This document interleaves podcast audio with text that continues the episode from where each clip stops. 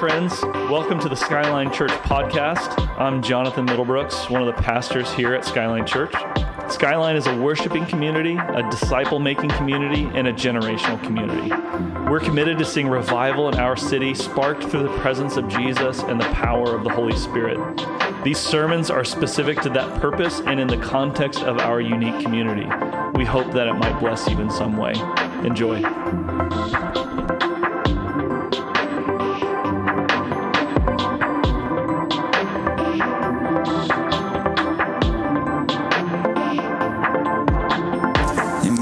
Welcome to Skyline. So glad you're here this morning as we wrap up our series on discipleship begins with beholding. And it's been such a joy to share this with you and really to share the heart of our church and who we are and what we're about. And if you've been around, you've heard us say that we're a worshiping community, we're a disciple-making community, and we're a generational community.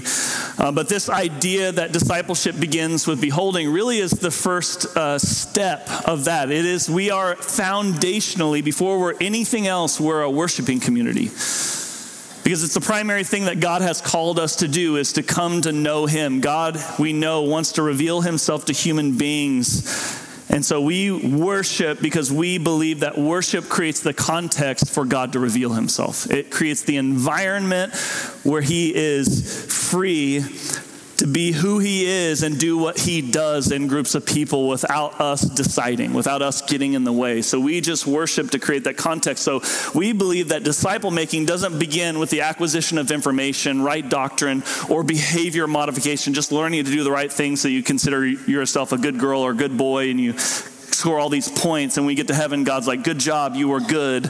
No, we say discipleship gets built on the revelation of who Jesus is. And any goodness that comes in our lives and through our lives comes from that revelation changing us on the inside. 2 Corinthians 3, right? We're being transformed from glory to glory as we gaze on Jesus, as we encounter him, as we reflect him.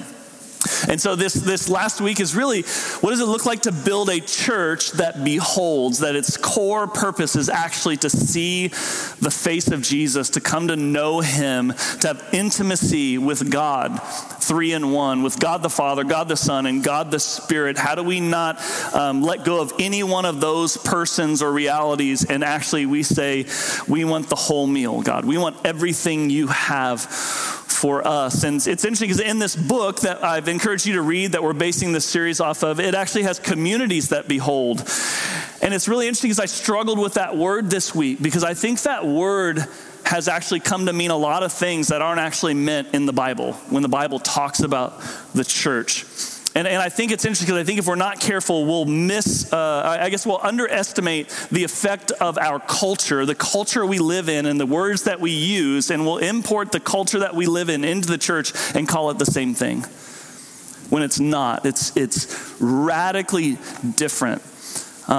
Church is radically different from community by the world's standards. And I think it's interesting. I think there's this cultural phenomenon that you might not even be aware of, how it's shaped our hearts and minds and how we see this word community. And it probably didn't start here, but this is part of it. All my Gen Xers go, yeah, that's right.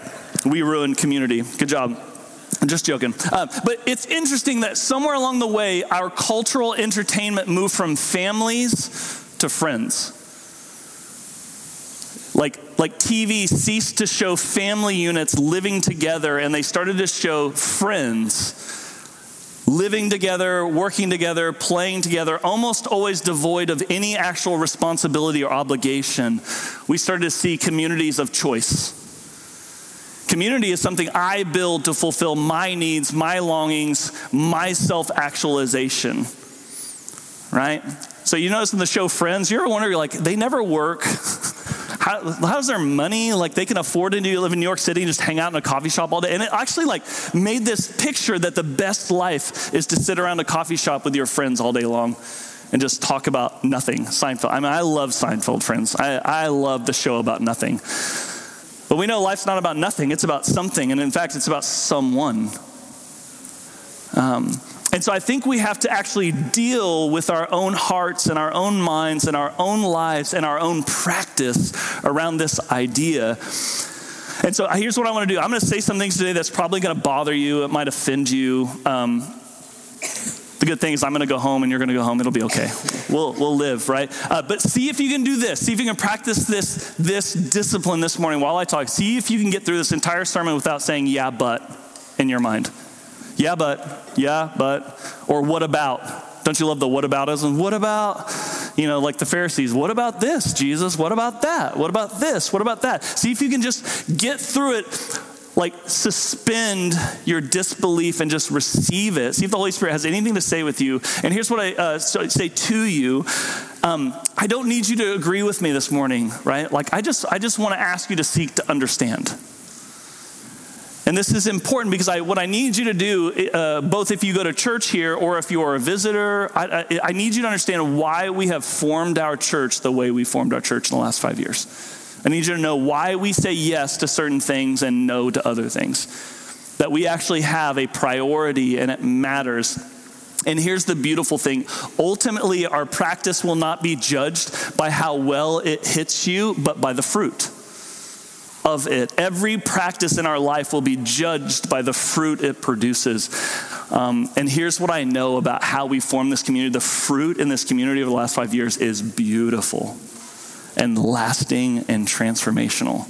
And I wouldn't change it for anything. So I'm not trying to change your mind. I just want to present something to you, because I think what we have to ask is, does our practice of all things, does our practice, but especially of being the church, does it produce the works of the kingdom? And it's so funny that we got a group of young guys that meet early, an hour early, to read the Bible together and pray and talk. And they're talking about the works of the kingdom. Does our practice produce salvation, healing, deliverance, reconciliation, restoration? Can it cast out demons? Can it heal the sick? Can it raise the dead? That's the kind of community Jesus died for. He wanted to create this kind of place. And so what I think what's interesting is John Tyson said this recently, if you listen to any of his stuff, he said, secularism is the privatization of faith. That's the ultimate goal of secularism, is to shrink your faith down to where it's just you and your heart and it has no impact, right? On the public sphere, on your job, on politics, on anything else, it's shrinking. But what I've noticed in many ways is the church has reflected that. As we've tried to reach into secularism, we've continually shrunk faith down to this private thing. We've agreed, and it just keeps getting smaller and smaller and smaller groups. We've actually tried to reach secularism by becoming like it, and I think in so doing, we've lost a lot. But we build community in that way. The other thing is, it's interesting what we build community around as the church. We really built the church around teaching, right? Find the best teacher in your city, gather around, and enjoy it. We've built our community around community, right? We've said, like, I want to build a community around what? Community. We build community around doctrine and theology. We just build a church around we all agree about everything, right? We build community around lifestyle, around our socioeconomic class, all these kinds of things. This is what we do, and it just kind of starts to come naturally to us because it's the world we live in. It's like a fish in water, right? It just doesn't know any different because it's just the way things are. But Jesus never settles for the way things are. He didn't settle for this is Jewish culture, this is Roman culture, this is the earth. He said, no. I'm praying, Father, that you would bring your kingdom on earth as it is in heaven. I want your kingdom to change this place, right? So here's what we're going to walk through. We're going to walk through, before we even talk about church as like this beholding community, I just want to walk through what I believe the church is. And again, there's like going to be a lot of this. You're going to say, but it's more. And I'm going to say, yeah, but it's not less. All right? It may be more than this. It may be more, like broad and mysterious, all those things. But that's why you have 50-minute sermons, is because I try to answer all those things, right? So I'm going to try to not answer every objection or chase everything. I'll try to keep it short. And the congregation said, amen. Give them a chance. Okay. Inside joke. All right. So our church, we want to fundamentally build our church around Jesus. And I know you're just like, yeah, duh. But I want to tell you how hard that is. It's actually really difficult to build a community around a person who existed 2,000 years ago, who left to heaven, sent his Spirit to live in us, and actually keep him as the center of everything we do. Keep his life, teaching, death, resurrection, ascension, future, all of that at the center of this little community. Not let anything else get in the way.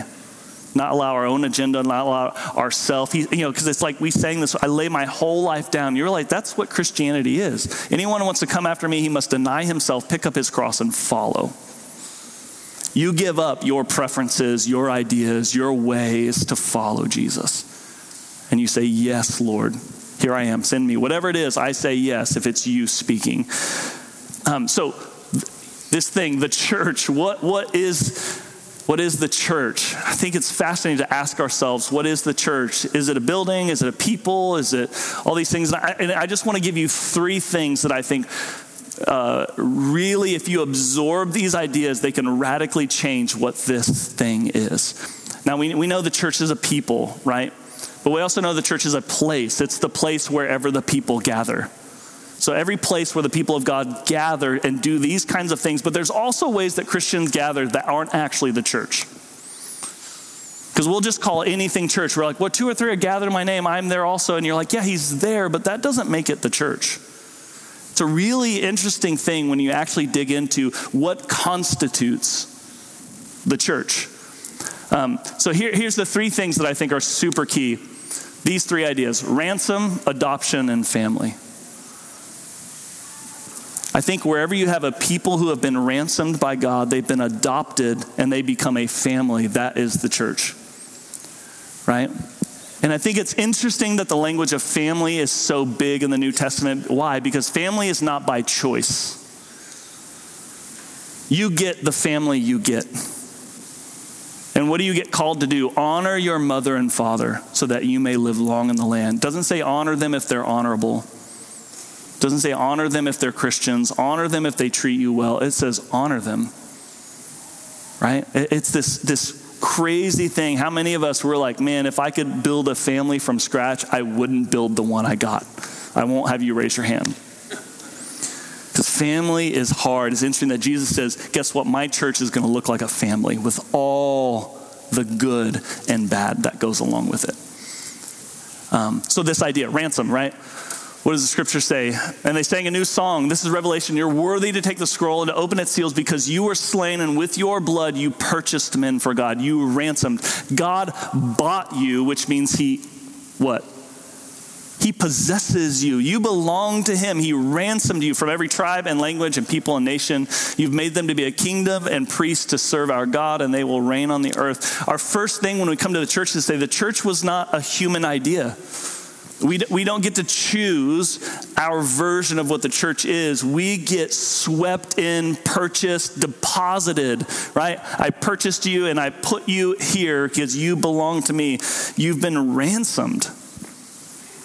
And even the word ecclesia, which is the Greek word which describes the assembly, it's this idea that you don't just show up as the ecclesia, you've been summoned out. You've been called out of the world into the church. You don't just decide, do I show up to the church or not? It says, no, I've called you in. Right? It says, I've called you out of the world and into this. I have ransomed you. You belong to me. For this reason, I bow my knees to the Father, our Lord Jesus Christ, Ephesians 3, from whom the whole family in heaven and earth is named.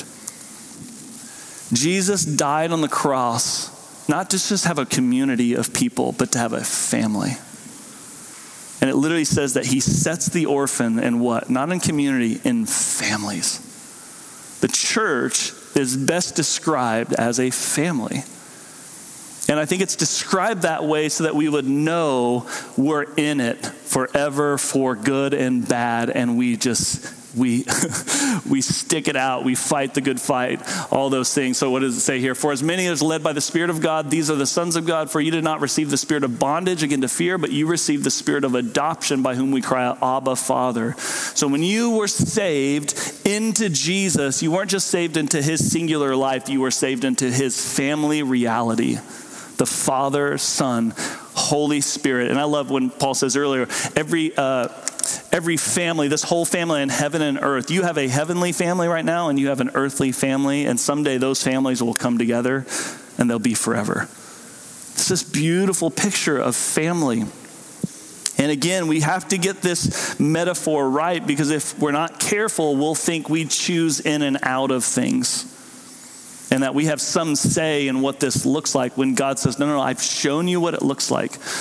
You might not always like what it looks like or what it feels like or the experience of it. And we could spend all day talking about church baggage. I'm a pastor and a pastor's kid, so I'll put mine up against just about anybody's, right? We probably got a bunch in here, and yet what you find Paul in the book of Corinthians, this super messy story, you know what he never says? He never says, this community is so bad, what you should do is move to Ephesus. That church is super healthy. No, he says, you've got to work it out. You're a family, and families don't leave. Not godly ones. Like, right? No, you stay in it, right? Okay, so this family metaphor keeps going forward. Through him we have access by the Spirit to the Father. Now, therefore, you are no longer strangers and foreigners, but fellow citizens with the saints and the members of the household of God. This language of household, of brothers and sisters, of father, all this stuff, it really matters that the church is a family that's called out of the world and centered on Jesus. And this is really interesting, right? So this is, if this is what it is, then how's the church formed? How does this mystery get done? And I love this. John 1, yet to all who received him, to who believed in his name, he gave the right to become children of God. You got the right to be in his family. Children born not of natural descent or human decision or a husband's will, but born of God. This is really key. The church gets created by the Holy Spirit. That's it. So he formed the church in the book of Acts. This idea of this birth of the church in Acts 2, not by human decision, a husband's will. It's born of God. He chooses what the church, how the church gets formed, when it gets formed, what it looks like, what happens inside. Are you catching the theme that he's God and we're not? We're not. And here's the thing. Our lives, friends, are so lived by our preferences. Like, we have more individual choice than any human beings in the history of the world. Like, right now, we'll walk out this door and we'll have any number of hundreds of options of food. Any hundreds of roads to get to hundreds of, it's like all this stuff that you just think that just wouldn't make any sense to a first century Jew, right? And so we have to start to disenculturate our hearts out of being an American Western person into the mindset of what does it actually mean to deny myself, to pick up my cross, to be a part of a family that I didn't choose. I didn't get to choose. But it's formed by salvation. The Holy Spirit forms the family. Jesus answers again, I love it. I tell you the truth, no one can enter the kingdom of God unless he's born by water and the Spirit. Flesh gives birth to flesh, but the Spirit gives birth to spirit. You should not be surprised at my saying, you must be born again. The wind blows wherever it pleases. Here's the thing. The Holy Spirit does what the Holy Spirit wants. He works in mysterious ways. He creates mysterious things, and we are along for the ride. We give up the control of our lives. And again, this is a totally, like, so much of the world right now has almost zero control over their life. We have so much control. It's really hard for us to join a community where God says, give all that up when you walk through the door. You're part of a different kind of community. You're not in charge. You're not in control. Your preferences have to take a back seat, right? Paul says, do nothing out of selfish ambition. Do nothing with grumbling or complaining, but consider yourself, right? It's like, it's this whole thing. Lay down your rights. Lay down your worldly identities. You're really important out there, but in the church, you're just a guy. You're just a gal. You're just a human being. And that's enough to have value in the body of Christ. You're an image bearer. That's what matters. It doesn't matter how much money you make. It doesn't matter what you did last night. It doesn't matter how badly you fail over and over and over again. When you walk through the doors in the church, you are a brother or sister in Christ, and you have immense value to this place. And through you, I am learning how to be like Jesus. And through me, you're learning how to be like Jesus. As I fail and screw it up and drop the ball, you're like, I'm so glad that Jonathan isn't God because we'd be in trouble. I'm so glad that my faith doesn't rest on him. It actually rests on Jesus. So I can love him and let him be a imperfect, screw-up pastor who just loves Jesus. Right? Because this thing isn't about a leader, a human leader. It's about him. What is the church? So we see what it is, how it's formed, what is it called to do? And again, I know it's more, but I know it's also not less. It's written, he said to them, my house will be called a house of prayer. When Jesus got to self-describe his family, he says, this is the kind of family I'm calling into existence. One who prayer would be at the center of it. What is prayer? Prayer is relationship to God. That's all. So he's like, I am calling a family who will be in relationship with me. I want an ongoing, active, living walk with my people. That's what I want. I want them to be about prayer. And what does he do in that passage? He turns over the tables. Why? Because the temple had become about buying and selling and about proving and about gaining and about notoriety and all this stuff. And he's like, this is not what it's about. But I love, he's like, my house will be called a house of prayer. It's actually called to be a place where people meet God. Acts 2, we know this passage of scripture, they devoted themselves to the apostles' teaching, the fellowship, the breaking bread, and of prayer. And sometimes we think prayer is like and prayer. Maybe that feels like the last thing, but every other text in the New Testament says prayer is the primary practice of the church when they gather. And all the other stuff is just family life. And that's why we have to see our beholding practice in the church is the center of the body. All the other stuff is just family life. What do families do? They eat together. They talk together. They travel together. They love each other. They try to bless each other. They forgive each other. They get mad at each other. It's like, Paul's just like, the rest of this is just family life. It's not actually that complicated. Especially if you keep the thing at the center in the right place. If Jesus is actually the center. But what also happens, every day they continue to meet together in temple courts, right? They broke bread, they praised God, and the Lord added to their number. So there's this thing of this like called out of the world into the church and sent out of the church into the world. And one church, we have some relationship with the upper room. They call it the in and out lifestyle. Right? In for presence and power and family life, and out with the gospel, out with the fruits of the Spirit to live joy, peace, goodness, kindness, faithfulness, self-control, all that stuff in the world, in public, so that people might see your good deeds and praise your Father in heaven, right? So it's like this in and out. The church is called to do this thing, and you can't just be out and you can't just be in. Doesn't work that way. God's like, no, I called you. Yeah, like you can't just always be on mission out there on your own, your individual thing. He's like, no, I called a family, right? Like he's like, you're like a workaholic. You're like a dad who travels all the time for work. He's never home. Like, don't be that. Be home too.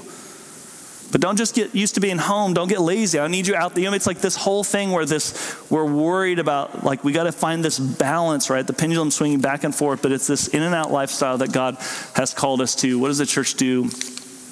And this is really fascinating. So this is where you start to see, is this a church, right? Is this a church?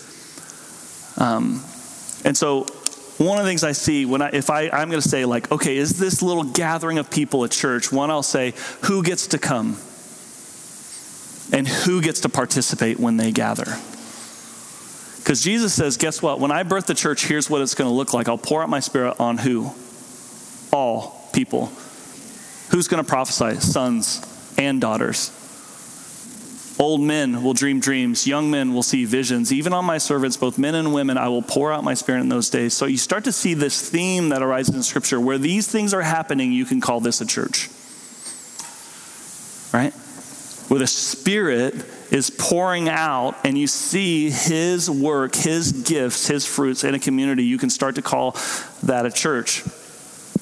But the other thing is I start to ask that John 1 question again, which I say, who built this thing and why? What was the intention of building this thing? If it's just a small group gathered with people who all look the same, act the same, make the same amount of money, like the same food, you're like, that's a group of friends, but it's not a church, friends.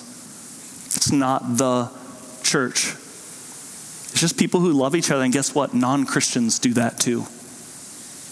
And sometimes non-Christians are better friends than Christians. I don't know if you've ever had that happen to you. Man, I don't like that small group's nicer to each other than the other one. So you start to look at, say, like, okay, what does this look like, right? Matthew, let's see here. Got another one. So back there. So Joel 2, Acts 2, right? So they start to say, here's what the church looks like. It looks like Parthians and Medes and Elamites and Mesopotamia and Judea and Cappadocia and Pontus and Asia, Phrygia and Pamphylia and Egypt and Arabs and Cretans and people from Rome. How do we know it's the church? We know it's the church because it begins to reflect the world that God created. He said, my house will be a house of prayer for what? All nations. So you start to say, if a church doesn't start to represent the tapestry of what God created, you start to wonder, is it really a church anymore? Or is it just a group of people who all agree about stuff and they love Jesus? But you start to say, like, okay, wait, this has got to be a church. For it to be a church, it's got to start to reflect God's heart in these things. You know, in Christ, there's neither Jew nor Greek, slave nor free, male nor female. Which is interesting, because what that means is in the church, there's Greeks and Jews, males and females, slaves and free people, right? In that little church in Galatia, they're like, guess what God's doing? He is bringing people of high status and low status. He's bringing men and women. He's bringing prostitutes and tax collectors. He's bringing Roman soldiers who everybody hated, terrified of, and that guy shows up to your church. And you're like, what kind of family is this? Where anyone can come. Where if I had to choose, it would not look like this. It would be much easier. It'd be much simpler. It'd be much cleaner, right? So you start to say, what does it look like? It looks like all people, all tribes, all kinds of thoughts, all kinds, because the thing is, Jesus doesn't ask us to agree on everything out there. He asks us to agree on him. The church is a place and a people who are all in agreement about Jesus. And what's fascinating is if you make it about that, unity becomes really easy. Because we just stop worrying about all the other thoughts you have about all the other things because they don't matter. I mean, I don't want to offend you, but same for me. My thoughts on all that stuff don't really matter in the grand scheme of things, but my thoughts on Jesus, what I think about him, who he is, it really matters. So we know that something's the church because it's centered on Jesus. It's marked by the power and presence of the Holy Spirit. So you have the gifts and the fruit. You have a communal life that reflects the biblical testimony, which starts to look like this thing that Jesus created in the book of Acts. And what do you see in the book of Acts? You see the craziest collection of people who would gather together and share meals. And it's like at a table would be this vast gulf between people in all their daily lives. These people would never hang out unless Jesus is Lord. This is the only thing that would bring them together around a table, Gentile and Jew, right? All this stuff. So I love Acts because you can go in Acts, you can go from the upper room to Pentecost. The gospel goes out. They have persecution. Saul gets converted. The Gentiles come in. You have an Ethiopian eunuch. You have Peter's vision. You have the Jerusalem's council, right? So you have this thing going on. And why this is important, because in the book of Acts, what happens is the Jewish Christians sink back into their culture of what it means to be a community. Peter gets a vision from God because God's like, listen, that vision of what you've been practicing is not my vision, right? Because he gets this vision, this sheet comes down from heaven. It has reptiles and all these birds and all this stuff. And he says, eat. And he says, no, you're not going to get me that way. I've never eaten any of that stuff. And so what God's saying is like, hey, what got you here will not get you there, right? Like the way you've been living is actually opposite of where we're going. And so then Cornelius shows up. His whole household gets saved. They all get filled with the Holy Spirit. They all speak in tongues just like Pentecost. And what do the Jewish Christians in Jerusalem say? Wait, if they got the Holy Spirit and we got the Holy Spirit and the law couldn't save us, maybe this thing is bigger than we think it is. Right? Because they're like, because Peter literally, he goes to Jerusalem, he goes to Cornelius' house and he literally says, he goes, you know it's unlawful for a Jew to visit a Gentile or to like come into their house. So it's kind of fascinating, is what you think of is it's probably the first time Peter's ever been in the house of a Gentile. He's like, actually come in and be like, whoa, this is a whole new thing. I've never done this. And so Jesus says, no, here's what my church is going to reflect, something different. All people are welcome, all races, all backgrounds, all these things. So what happens is Jerusalem Council, they decide, right? They're like, okay, the Holy Spirit's filling the Gentiles. God's bringing them in. And this confirms in the book of Amos this prophecy that in those times God will rebuild David's tent and the Gentiles will come in. So here's how I want to connect this. What's fascinating is the vision of the church that ultimately connects where the Jews and Gentiles come together. All the world can be a house of prayer for the nations was David's tabernacle. What was David's tabernacle? It was basically 24/7 worship and prayer. It's this vision of David creating a central place for Israel to encounter God where everyone could come in. Everyone could be a part. And so I know you might be saying, well, why does this all matter? You can do this and that. And here's what I would say. I think what I've been interested to see is every time I've tried to intentionally build community, it's fallen apart. It's just true. Every time I've tried to intentionally, it's just like, oh, connect and do all this stuff, because it's like I end up moving the pieces around. And I end up saying yes to some people and no to other people, and I start measuring. Anybody do this? How difficult is this person? So what I'd say is if you have a group of people that meet together, if there's no difficult people in it, it's not church. And guess what? You're way more difficult than you realize. Like, somebody didn't invite you to their group because they think you're difficult, right? And so it's this whole thing where you start to realize, so I started like laughing because they're like, if our church isn't messy enough that it would require a letter from an apostle, is it the church? And Paul's writing these letters going like, this, you guys are nuts. Like, this is crazy. It's almost like, no, because if you get the real thing that Jesus wants, guess what? It's gonna get messy. Because people are gonna come in and they're sinners and you're a sinner converted, and we come from different backgrounds and we have different cultures and we do things a different way. And you're like, why is that person raising their hands? Why are they jumping up and down? Why are they on their face? Why do you do communion this way? Why do you know, it's like, you just start like, and we're just working it out, and it's okay because the center of all this is Jesus. But here's what I think, what I've seen happen. So I just asked myself a question. Why does this all matter? Here's what I think. I think as we have organized the church more and more around the daily existence of American life, we have less and less reflected the heart of Jesus for the church. I think the more we've secularized and we've tried to reach people who are secularized by becoming like them, the church has shrunk more and more into smaller and smaller groups of people that become more and more alike. And they less and less reflect the heart of God for the church and for the world. And so what our heart has been is to be kind of like, well, what if we start doing this? What if we start making this table bigger and more expansive? What if we gather more in public places?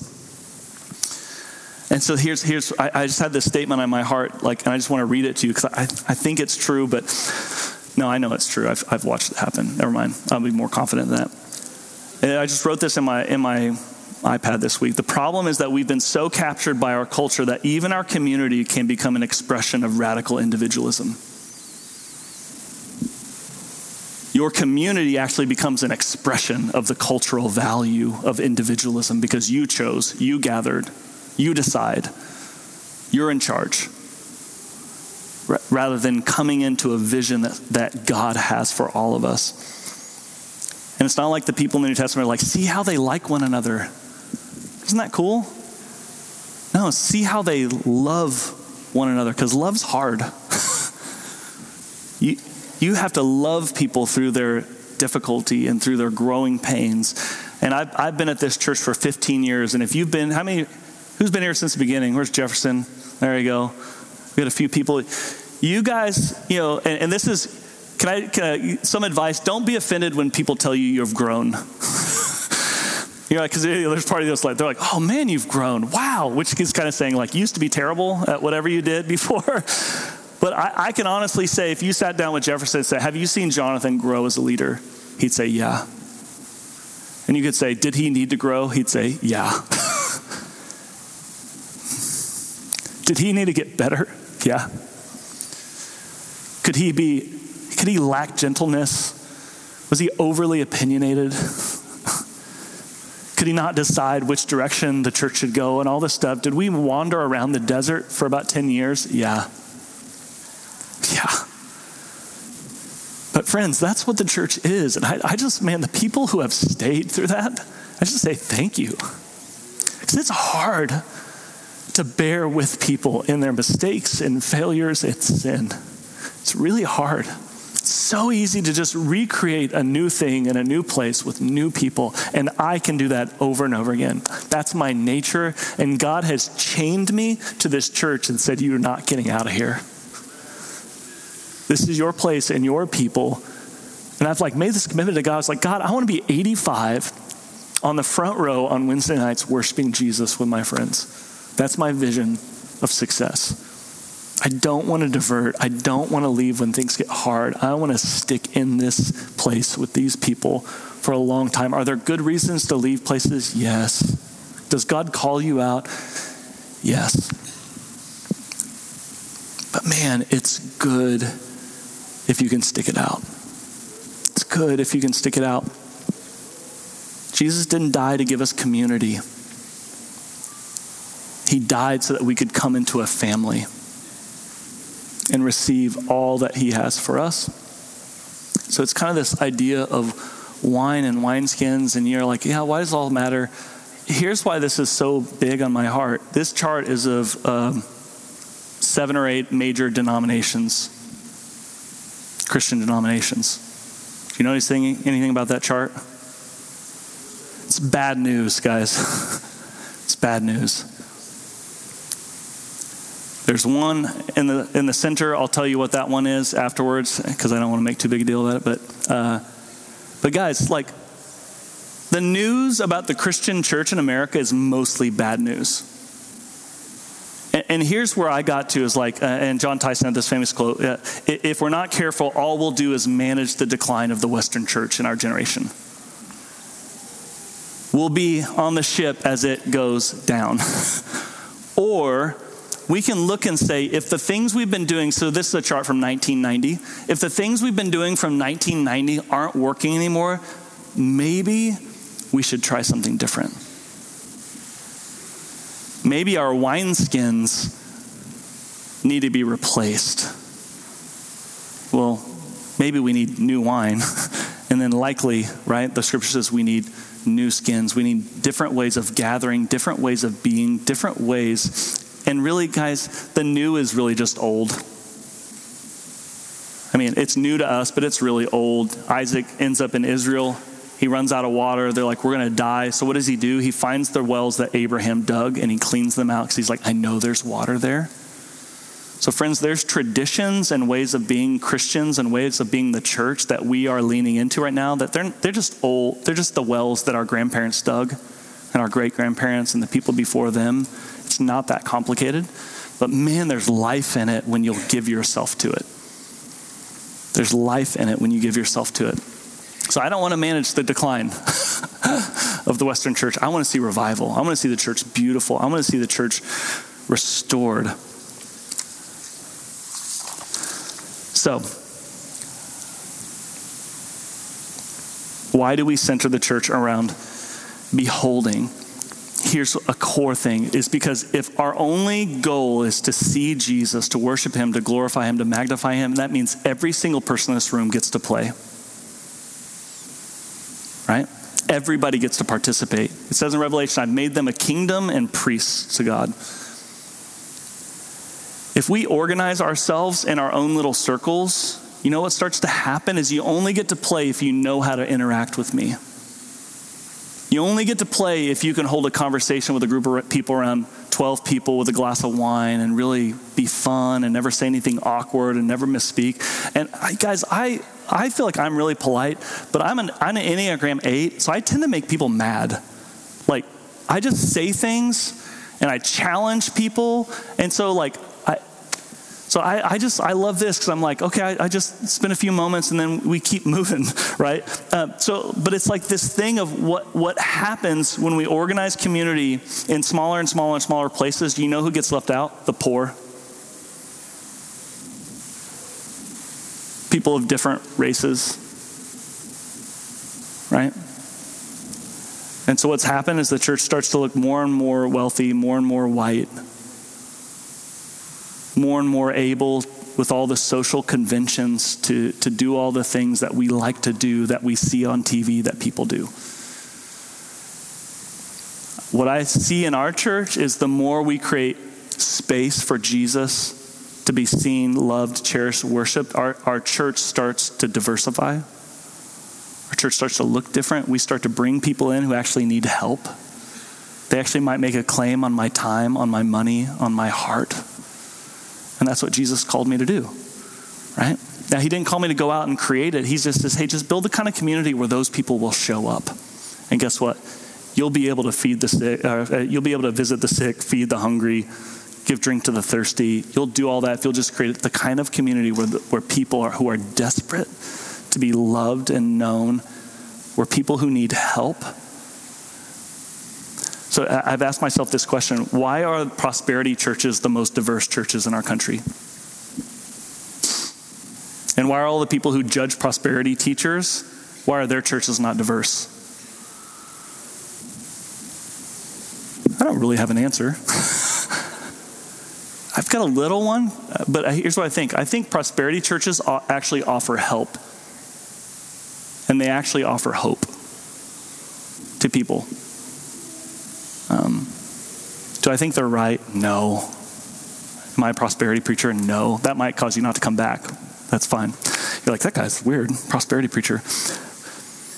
But I want to be the kind of church where people can show up who need help and need hope. And in that, they'll find friendships in ways that confound normal life. So we have people in this room who are connected in ways that are so beautiful.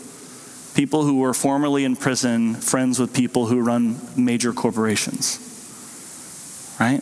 People from all sorts of background. People who are, if you look at our theological, doctrinal background, we have everything. We have Catholic, Orthodox, Pentecostal, Southern Baptist, Church of Christ, Methodist. It's like evangelical.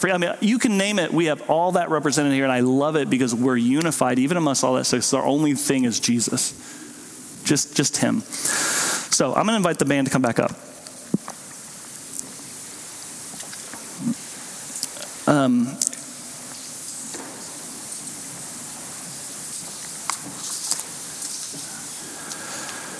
So like, I know you might be asking, okay, what now or why? So here's my heart in this.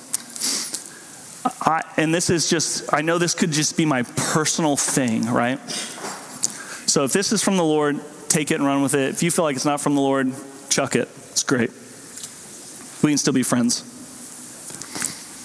I grew up in a church that was open on Sunday morning, Sunday nights, and Wednesday nights. And anyone who wanted to walk in those doors could be part of that church. And there's something about my heart that desires to recover that kind of church. And I think we're seeing it in this church as we open these doors and we say, we know the church is not a building, but guess what? The church does have a building. If the church has a building, what should that building look like? It should look like an open place. And it should look like us coming out of our private spheres, our homes, into a public place where anyone is welcome and where we get to minister to people. We get to love people. We get to serve people. Not by our choice. Not like, oh, what do you like to do? I like to serve the homeless. What do you like to do? I like to do this. What do you like to do? I feel this passion, this pathway, this preference. We said, no, we just open the doors and whoever shows up can receive.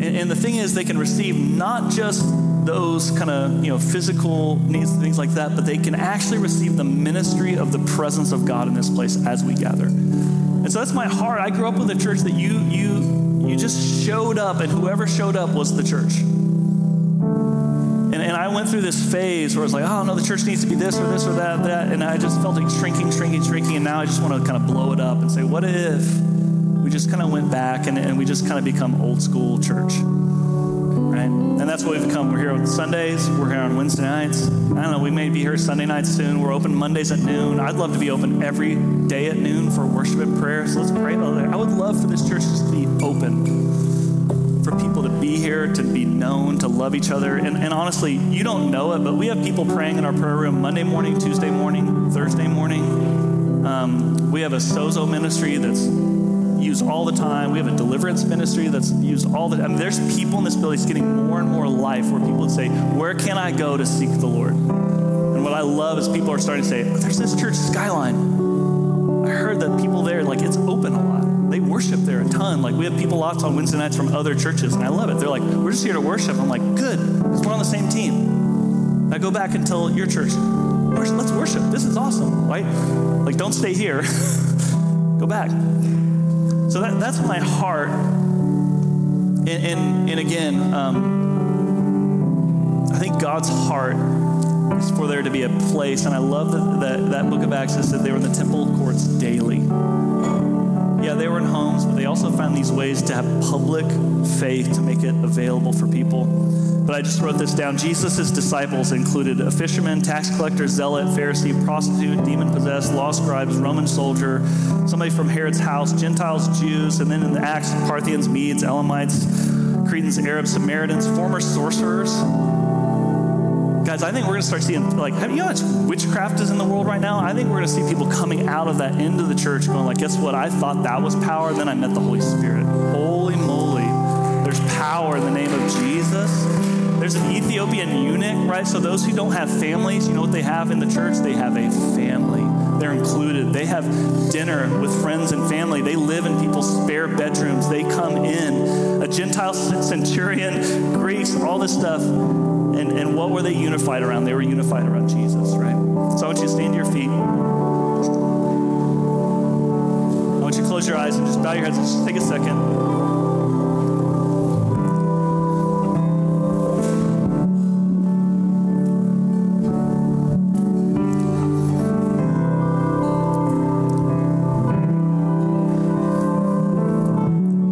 I've got a couple questions for you to consider. Just a moment.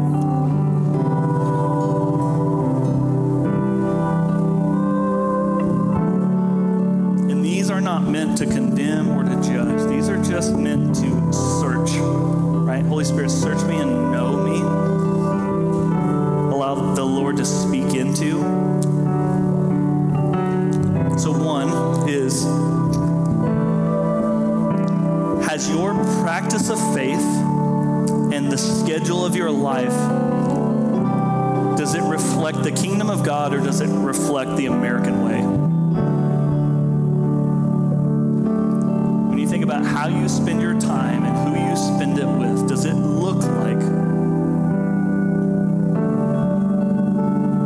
the biblical testimony?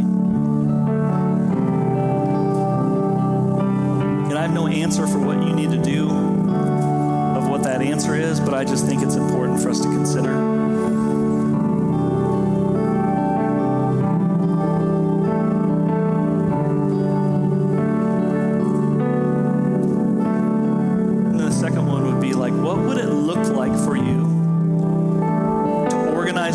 Around the rhythms of this church.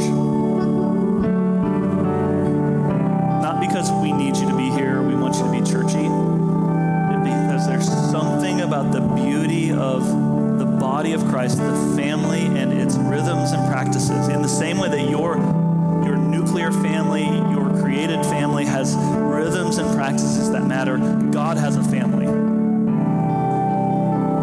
He's a family, and he's saying, I have rhythms and practices for my family that matter, and they actually have precedent.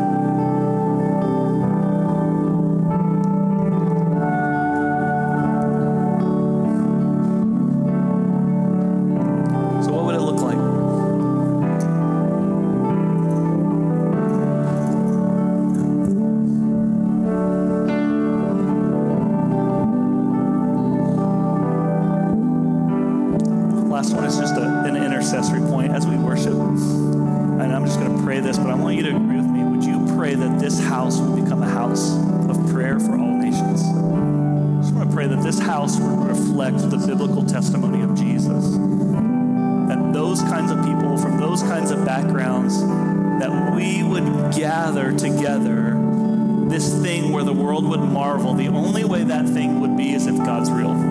Because those people would never just hang out. No one else could form that kind of community, not by a husband's decision or a human being's will. So I'm going to pray that, and then we're just going to worship and sing. We'll take communion here in a few minutes. Kiddos will come back in. But before we pray, I just want you to know how much we love you, and that no matter where you're at in your engagement with this family, that you're loved, and our desire is just that you would know more and more and more of him.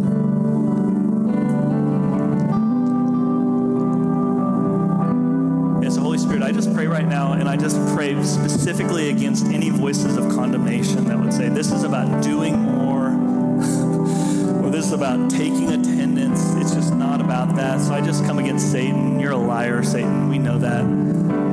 This is not what this is about. Holy Spirit, I pray that you would speak to our hearts about the rhythms and practices of our life.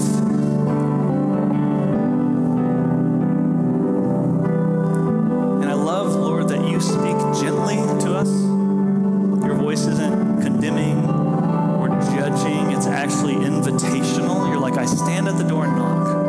My desire is to be with you, to speak to you, to walk with you. Right now, Lord, I pray that this church would come to more and more reflect your family life in heaven. Father, Son, Holy Spirit, that we would look like that family, and we would have the culture of that family. We would have the rhythms of that family. We would have the fruit of that family. We would have the power of that family. And Jesus, I just confess that so many times my vision of the church has been compromised by my own sin, by my own mistakes, by my own failures, by my own culture. And I just want you to give me fresh vision about the body of Christ, the family of God, and what it is and what it can be, and where I get to play a part in it. So we just love you, Jesus. Father, we just want to say we're so grateful to be in your family.